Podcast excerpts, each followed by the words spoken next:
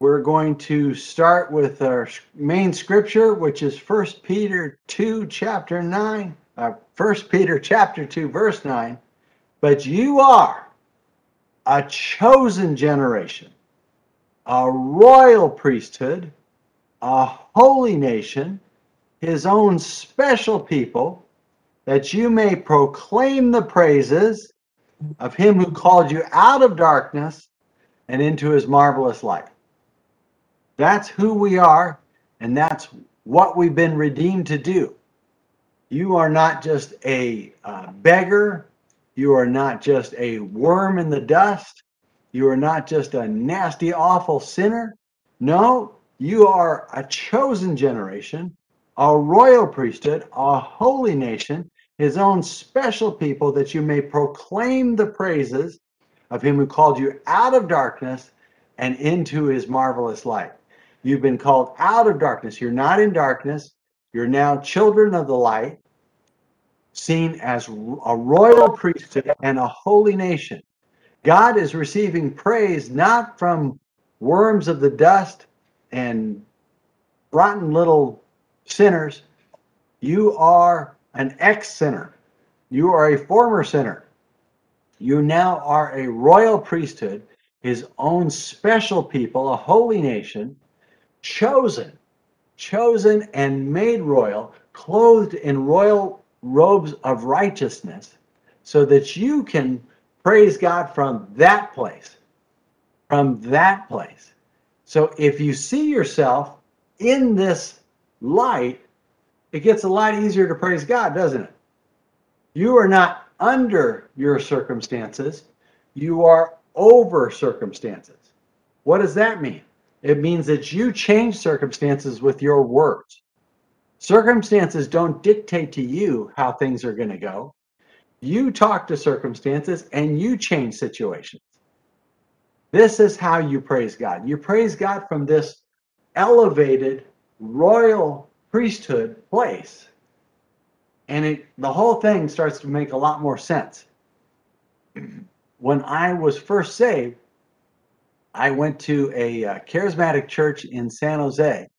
And I had a friend in the church named Randy.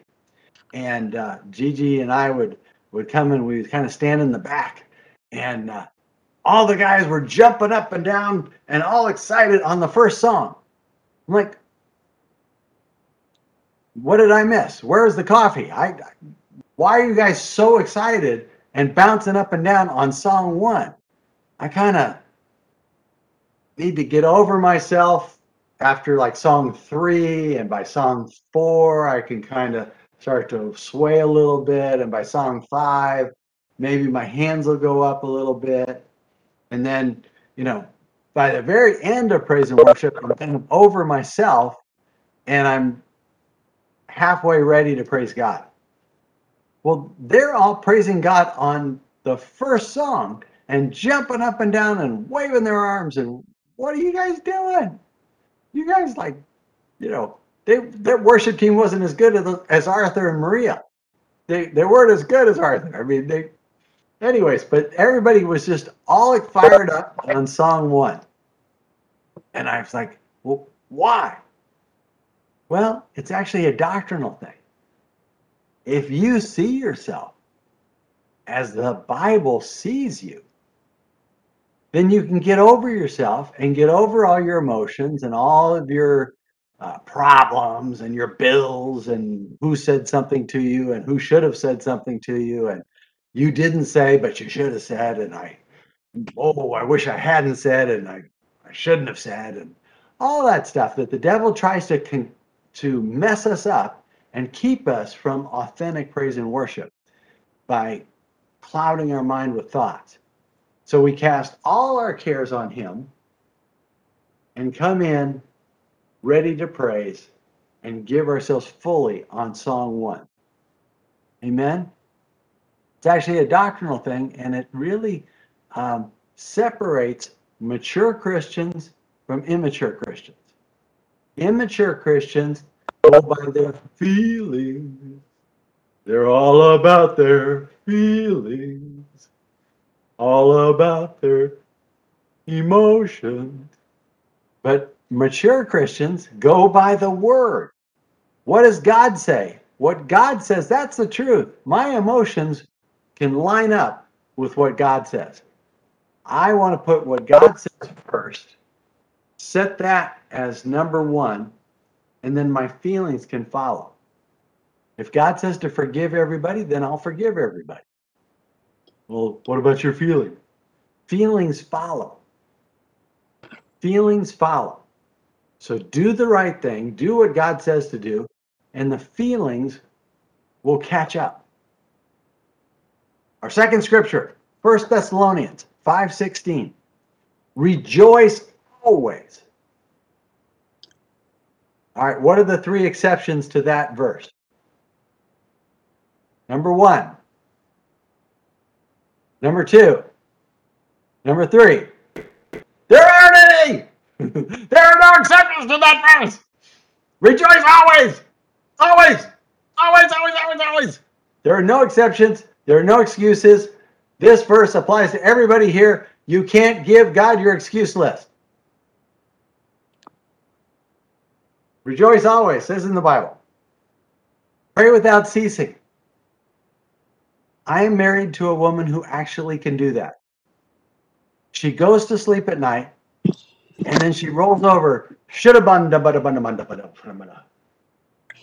in the middle of the night, she prays in tongues most of the night. In her sleep, she prays in tongues.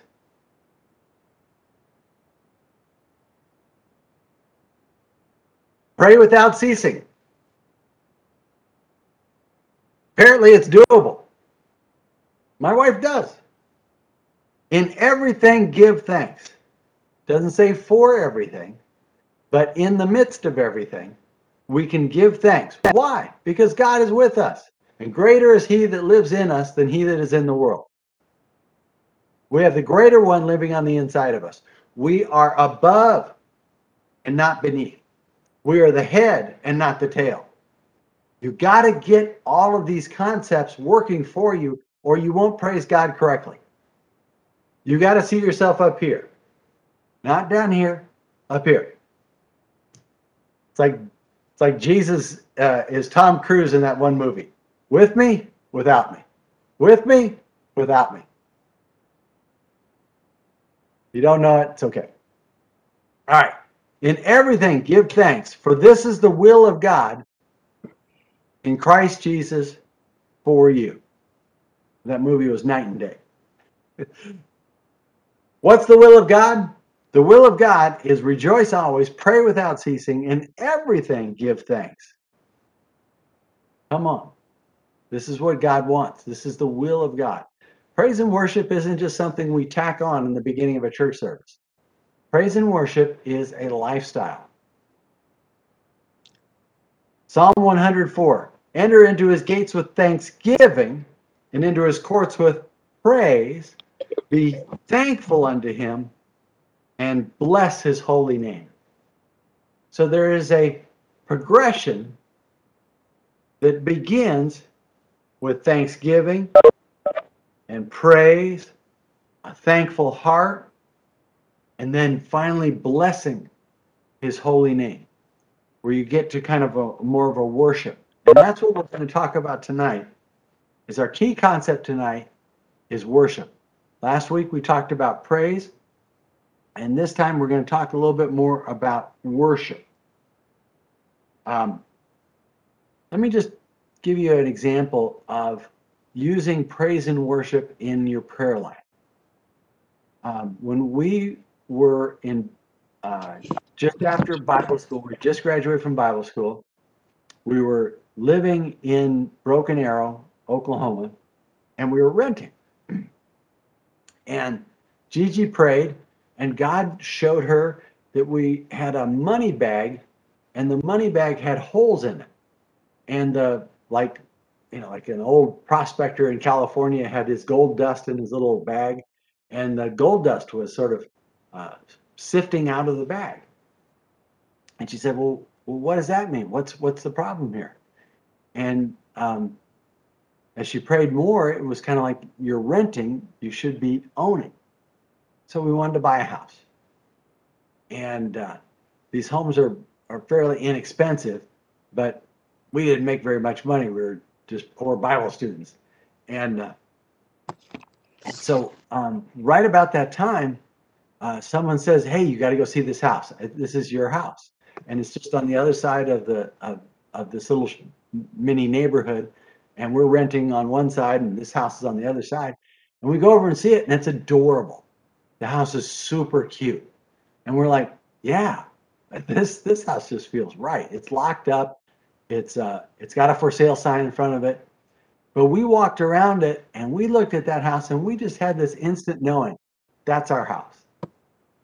And so we marched around it. And so in our course textbook, The Untapped Power of Praise, they talk about a Jericho march, and they talk about how Jericho was won with a shout. There wasn't won with a battle, but it was won with prayer and it was won with a shout. Well, we kind of did a Jericho type march around this house. We marched around it. We named it, claimed it, and blabbed it, and grabbed it, and prayed over it, and we anointed it with oil. We said, that's our house. That is our house. And we just felt great about it. We finally got to go in it and walk through it. And the walls were painted pink, but we could paint them white. And so it was a cute little place. And then it's sold. And we were part of the, well, actually what happened was, right, long story short, it sold a couple of times. We got involved in the bidding. It went to a higher bidder than us. And we were looking around, it's like, is there another house that is right for us? And no, none of the other houses were right. None of the other houses felt right. That was our house. But it sold twice to other people. And it fell out the first time. Then it sold again, and we were a bidder on it. And we felt like we bid the right amount, but we were number two, and it didn't go to us. But the people didn't move in. And then we get the notice that sale fell out. And right before that happened, we were part of a food ministry, and we were giving out free food from our garage to people who needed free food. And there was a whole food ministry that people would go in trucks to Walmart and Sam's Club, pick up food, and the different garages would distribute it. Well, one of the people coming to that food ministry was a guy who would go on to become a very, very powerful minister. And there was just a different spirit about him. And he would receive food from our food ministry, and then he would come back and he would tithe back to us from his free food. Which, what he would do is he would prepare some of the food, and he would make the best curried potatoes. He was an Indian man from India, and he would make us curried potatoes, and we would sit down and we would sit with this guy. He was desperately poor while he was a student there. But he wasn't poor on the inside. He really had kind of a king's mentality. He was a wonderful man. Well, we told him about this house, and he said, and we asked him to pray with us about it. And he prayed with us, and then he said, something good is going to happen to you. And he said it with this really cute Indian accent. And so that was Sunday night. And all day Monday, I kept saying, something good is going to happen to me.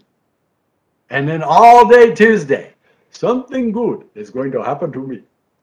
And all day Wednesday, something good is going to happen to me. And the phone rang on Wednesday. The phone rang on Wednesday. You got the house. That house is yours. We were able to buy it. We were able to buy it with this below market rate financing. We got the best financing. We got the best house. We got it painted. We got all the pink painted out. Got it painted our color. That house was a great blessing to us. But what it was a story of standing in faith in spite of contradictory circumstances. It was a story of staying positive, staying up, staying in your confession that God is for you, that God loves you, God is with me, and that is mine. Jericho was a city that God had promised to the Israelites. There was no way in the natural they were going to get it. But following God's plan, they got it. We have had several couples in our church buy homes in the Bay Area. They didn't have the money. When they first started getting in faith, it was very, very difficult, but they were able to do it. One couple used an FHA loan, 3% down, was able to buy a house in San Carlos. The house tripled in value, and then they were able to buy all cash in Pennsylvania. Another couple bought a house in San Jose, and they've already paid it off. God can do stuff. God can do this for you. God can do this for you. God is in the miracle working business. God's business is to bless you. Your business is to believe God. Your business is to give him praise when it doesn't make any sense. Your business is to say, yes, God. As Mary, when the angel said, you're going to have the Christ child, Mary said, well, be it unto me, as you have said. Hey, I'm ready. I'm ready. God, let's do this. Let's do this. Let's see some miracles. Let's start praying for miracles and seeing some miracles. We have been praying for 10,000 souls to be saved as in our church. We just crossed the 6,000 number last week. How is that possible? That's awesome. God is amazing. God is able. And so you just start praying, you just start saying, you start declaring, and God will make a way where there seems to be no way. Works in ways we cannot see. He will make a way for me. I will stop my song and continue with this lesson. All right, Matthew chapter 15. This is a key scripture in the New Testament about the power of worship. It's at the bottom of page 1 of your handout for tonight. Then Jesus went out from there and departed to the region of Tyre and Sidon. And behold, a woman of Canaan came out from that region and cried out to him, saying, have mercy on me, O Lord, Son of David, my daughter is severely demon-possessed. Now listen to her prayer. O Lord, Son of David, have mercy on me. Pretty good prayer. She's not missing it on any level. She's praying a good prayer. But he answered her not a word.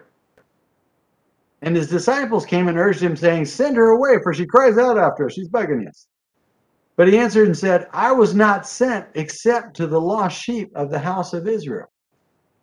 Jesus is being perfectly obedient to his calling and to what his Father has told him to do. You're to go to the lost sheep of the house of Israel. I will send the Messiah to the lost sheep of the house of Israel. That's where you're supposed to go. That's what you're supposed to do. He's all about the Father's business.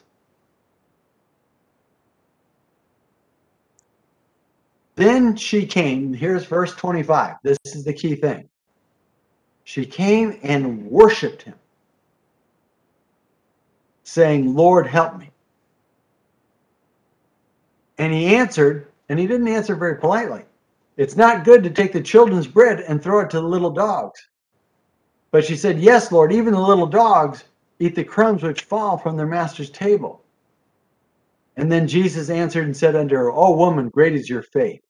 Let it be to you as you desire. And her daughter was healed from that very hour. What got Jesus to talk to her? Worship. What's amazing is that she doesn't have a covenant. She is not of the tribe of Israel. Jesus is not sent to her. Her miracle was supposed to come in about 2 more years when Paul and Philip the evangelist are going to go down to Samaria and preach the gospel.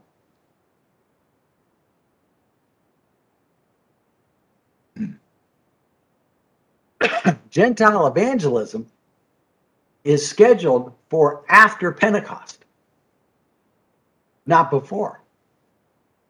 Getting excited. So, Gentile evangelism is coming. And her miracle is scheduled for about 2 years from now. Jesus is in the dispensation that is before the cross, not after the cross. After the cross, the gospel is going to go to all nations. But before the cross, he is only sent for this epoch, for this time period. He is only sent to the Jews. He crosses dispensational lines to do this miracle for her. This is a big, big deal. Jesus breaks all sorts of protocol to answer this prayer because of worship. Not only is there worship involved, but there's great humility. Worship and humility. Heidi Baker has an expression, go low and go slow. Heidi Baker's expression about going low, getting humble. Getting humble. This lady gets really humble.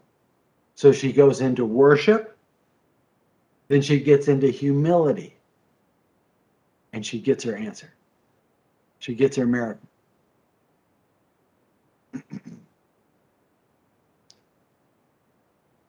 It's impressive.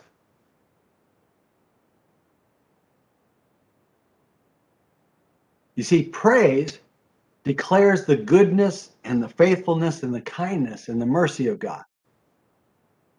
But worship is different. In worship, we actually give something to God. Arthur and Maria bring him more than a song, for a song in itself. They go further. They give something deeper within. Arthur and Maria bring their gift, and they're giving their gift in worship. But what we're going to discover tonight is that what do you give the God who already has everything? He's got the cattle on 1,000 hills. He paves the streets with gold. He's got it all. And if he doesn't have it, he can make it. What he doesn't have is he doesn't have your worship.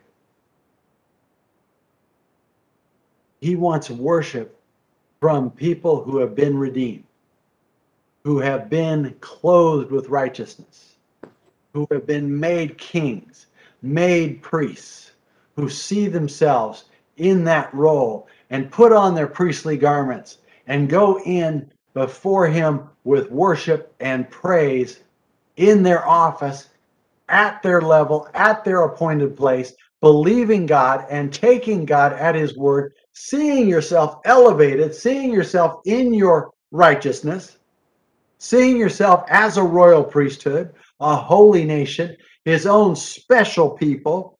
You're a chosen generation, called out of darkness into his marvelous light, so that you may proclaim his praises. You have been clothed for this job, and you and I can bring him the worship he deserves. Now, if worship doesn't cost you a little bit, it's not worship. Worship is giving something of yourself. Worship takes something out of you to give to God.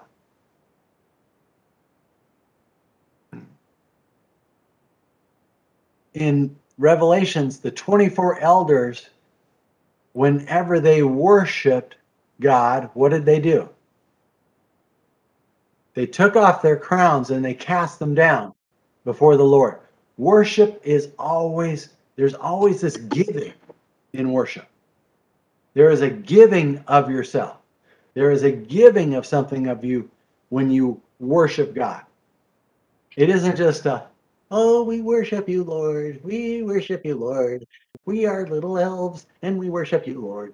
There is something more. There's something deeper. There is something where you're really giving of yourself.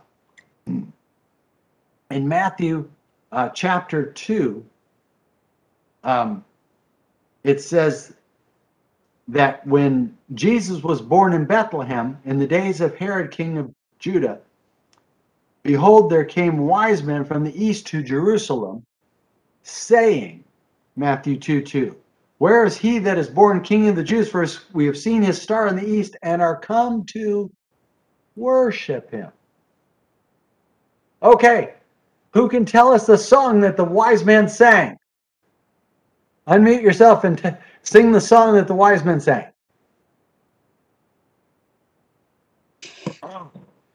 Okay, well then, read the prayer of worship that's in the Christmas story, that the wise men prayed this prayer of worship before the baby Jesus. I'm waiting. There isn't one. There's no song. There's no prayer of worship. What did they do? They brought three things. Worship is giving. They gave gold, frankincense, and myrrh. They gave costly gifts. They brought costly gifts. We have come to worship this king. How are they going to do it? Giving, giving, giving, giving is a tremendous form of worship. And I'm not just saying that you have to write a check to worship God or something like that. What I'm saying is that you've got to take something that is yours and put it on the altar. The best church services I have ever attended have been church services where I was either kneeling during worship, face down during worship, or doing white dad dances, badly dancing in the front or the back of the church. I was giving of myself in the praise and worship, either on my knees, on my face, or dancing like crazy. Sometimes doing intercessory prayer, pre-service prayer, or doing intercessory prayer during the message, where you just go into another room while the speaker is speaking, you go into another room with a group and pray for the message. Or before service, you go into another room and you pray for that service. The more you invest, the more God can give you a return on investment. Worship is giving. Worship is taking something of yours and giving it to God. We need to see some more examples of that. I thought we could just sing and we'd be okay. You'd probably be okay. But I want you to take it further. You can do better than that. You can do more. I'll bring you more than a song, for a song in itself. Let's do better than a song. Let's do better. We can do a song with worship. We can do a song with dance. We can do a song on the floor, face down. We can do a song from our knees. We can do a song. However, what brings something more than just, I'll participate from row number 5. Amen? So Matthew chapter 26. When Jesus was in Bethany at the house of Simon the leper, a woman came to him having an alabaster flask of very costly fragrant oil, and she poured it on his head as he sat at the table. But when his disciples saw it, they were indignant, saying, "Why this waste? For this fragrant oil might have been sold for much and given to the poor."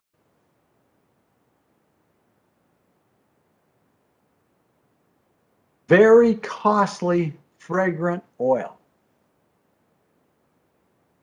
It looked like a waste. It looked extravagant. It looked like too much. It was easy for unbelievers and outsiders to criticize this gift. But when Jesus was aware of it, he said to them, "Why do you trouble the woman? For she has done a good work for me." He defends her and says, "For the poor you have with you always, but me you don't have always. For in pouring this fragrant oil on my body, she did it for my burial." Then he gives her honor. "For assuredly I say to you, wherever this gospel is preached in the whole world, what this woman has done will also be told as a memorial to her." You will meet this woman in heaven. You will want to see this woman in heaven. What she did in exchange here was so worth it. There is a man called the rich young ruler in the Bible. Jesus said, "Come and follow me. Sell everything you have. Come follow me." What's his first name? We don't know. If he had obeyed Jesus, the richest man in Jerusalem, who sold everything and followed Jesus, would have every Catholic university named after him. Every little boy born in Europe would have been named after this guy. All the little boys, half the little boys in every Christian classroom would be named after this guy. He would. But instead, he's rich young ruler who didn't take the deal. He missed the deal. Jesus made the best possible deal for this guy, and he missed the deal. This lady took the deal. The Holy Spirit prompted her, "Take the best thing you have in your house and go and give it to Jesus." She is now eternally famous. There was no better exchange that she could have made. What do you have in your house that you would exchange for eternal recognition? Absolutely anything. I would give the house, I would give the car, I would give whatever for eternal recognition in heaven. Jesus, take the wheel. Jesus, take the keys. Jesus, take it all. Take whatever. This was a good deal. In giving this gift, she received eternal recognition. Jesus defended her. You cannot outgive God. And Jesus defended her and gave her eternal recognition for that. That was a good investment. She made a very good investment, though other people criticized it. Let's go to the next verse. Another time, Jesus is seated with the Pharisees who had asked him to eat with them. And as he sat down to eat, behold, a woman in the city who was a sinner, when she knew that Jesus was sat at the table in the Pharisee's house, brought an alabaster flask of fragrant oil. This is a different oil story. And she stood behind him at his feet, weeping. And she began to wash his feet with her tears and wiped them with the hair of her head and kissed his feet and anointed them with fragrant oil. This is some very humble stuff. Wiping his feet with her hair. Now when the Pharisees saw this, the Pharisee spoke to himself, saying, "This man, if he were a prophet, would know who and what manner of woman this is who is touching him, for she is a sinner." And Jesus answered his thoughts and said to him, "Simon, I've got something to say to you." "Go ahead, teacher." "There was a certain creditor who had two debtors. One owed 500 and the other owed 50. And when they had nothing with which to repay, he freely forgave them both. Tell me therefore, which will love him more?" Simon answered, "I suppose the one he forgave more." "You have rightly judged." And he turned to the woman and said to him, "You see this woman, I entered your house. You gave me no water for my feet, but she has washed my feet with her tears. This cost something. This was expensive. And she wiped them with the hair of her head. This is giving. This is costly. You gave me no kiss, but this woman has not ceased to kiss my feet since the time I came in. You did not anoint my head. You didn't pay nothing. But this woman has anointed my feet with fragrant oil. Therefore, I say to you, her sins, which are many, and by implication, your sins are also on the table, dude. You who are accusing this other lady, you're not sin-free. Her sins, which are many," and we're talking about 500 versus 50, but you're the 50, dude. "Therefore, I say to her sins, which are many, are forgiven, for she loved much. But to whom little is forgiven, the same loves little." And I'm talking to you, Simon. Then he said to her, "Your sins are forgiven." Wow. This is worship. This woman got what she came for. She received the forgiveness that she came for. And she had a lot to be forgiven for, but she gave a lot. Worship is giving. Worship is investing. Worship is taking something from in here and giving it to God.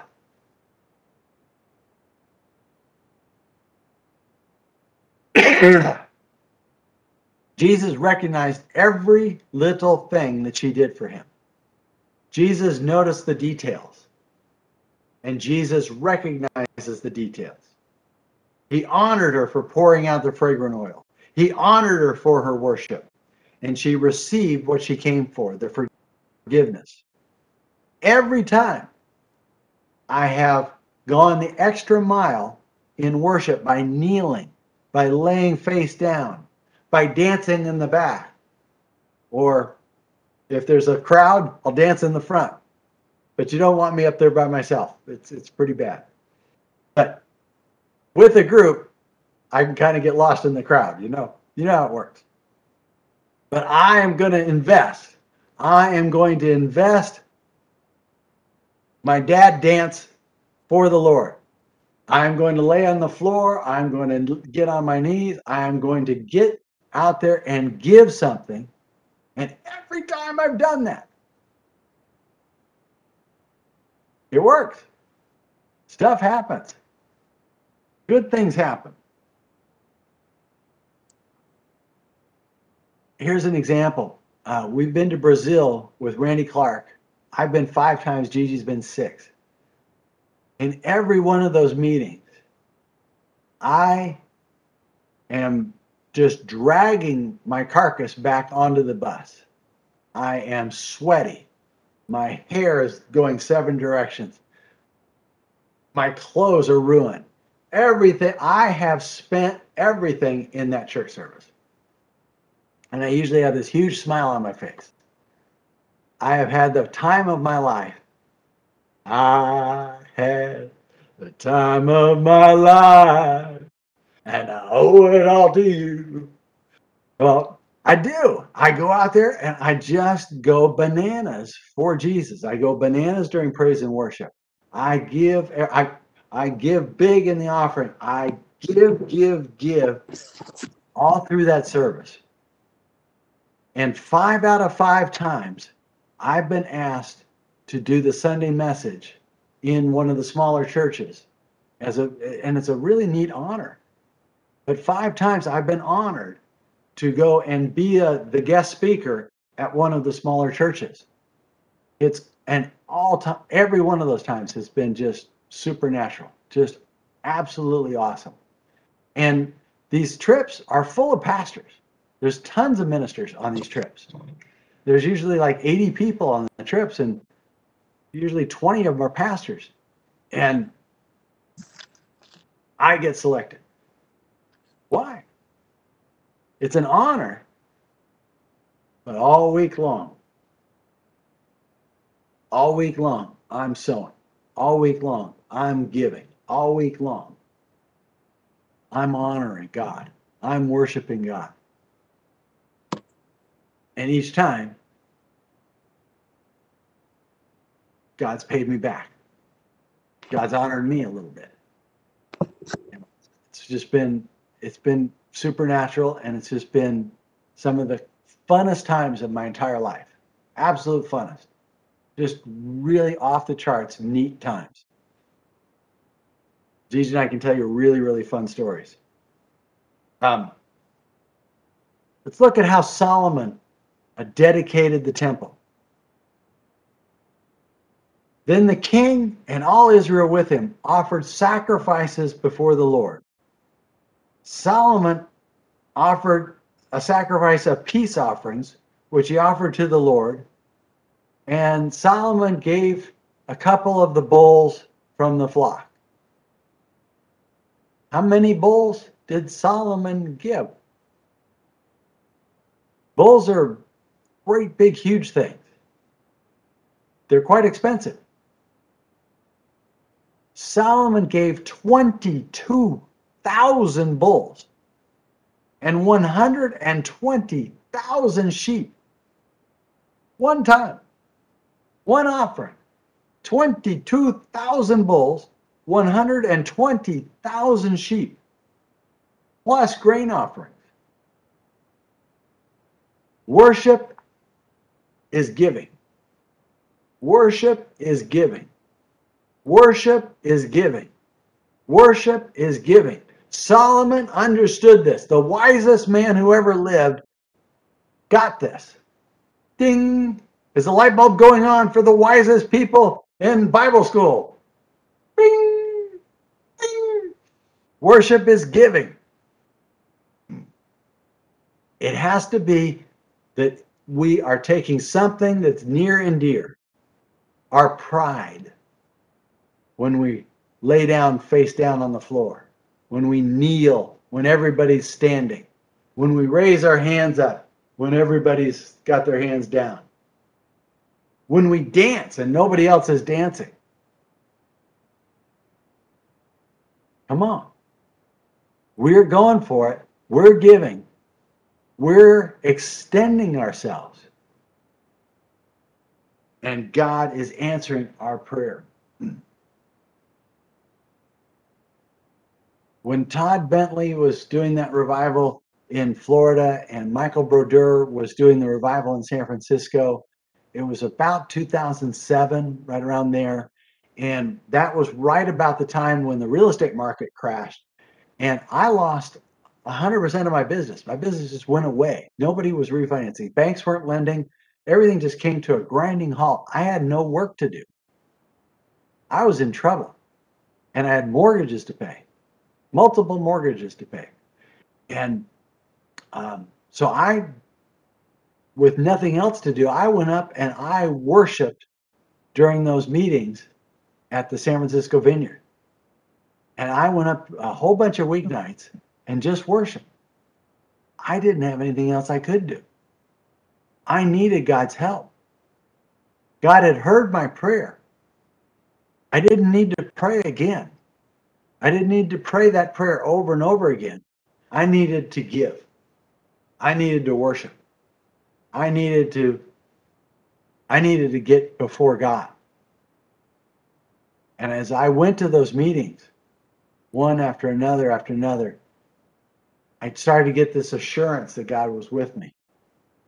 And then the phone rings, and some lender out of Southern California who'd never heard of me and I'd never heard of them got my name off of some government website, I think the Sacramento website for appraisers. They needed an appraiser in Northern California. My last name was Allen. I was probably near the top of the list. And just by God's direction and God's blessing, I started to do foreclosure appraisals for this Southern California lender that had a whole bunch of bad loans in Northern California. Most of them were kind of like in Contra Costa County. They were really long drives. But anyways, I got work. All of a sudden, I had work. I had money to pay the bills. They were the only people doing business because nobody else was lending, but these guys were foreclosing on everybody. And I was going into these vacant homes that were under foreclosure. And I had about a 1 year stretch working with this company. And then just about the time when some other business came up, the feds closed their doors because they had so much bad debt.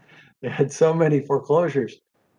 They went insolvent and they were locked up by the feds. But that provision time was just what I needed for the time that I needed it. And it came in a time of worship. It came through worship. Do you need a miracle? Do you need something big? Worship is a great key. Worship is where you can give something in exchange for something. You can give something and then receive back.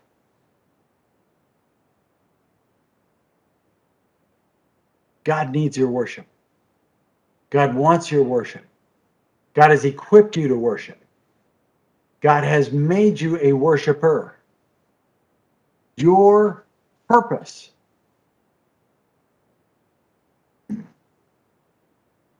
is in 1 Peter 2. You are a chosen generation, a royal priesthood, a holy nation, his own special people, that you should proclaim the praises of him who called you out of darkness and into his marvelous light.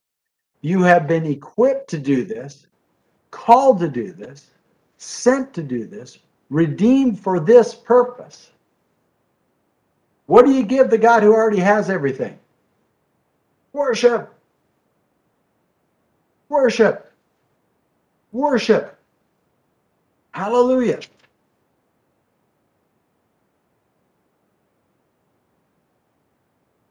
Spend yourself in praise and worship. Pour yourself out in praise and worship. And God will pour you out a blessing that there might not be room enough to contain it. He will overflow a blessing in return. That's our message for tonight.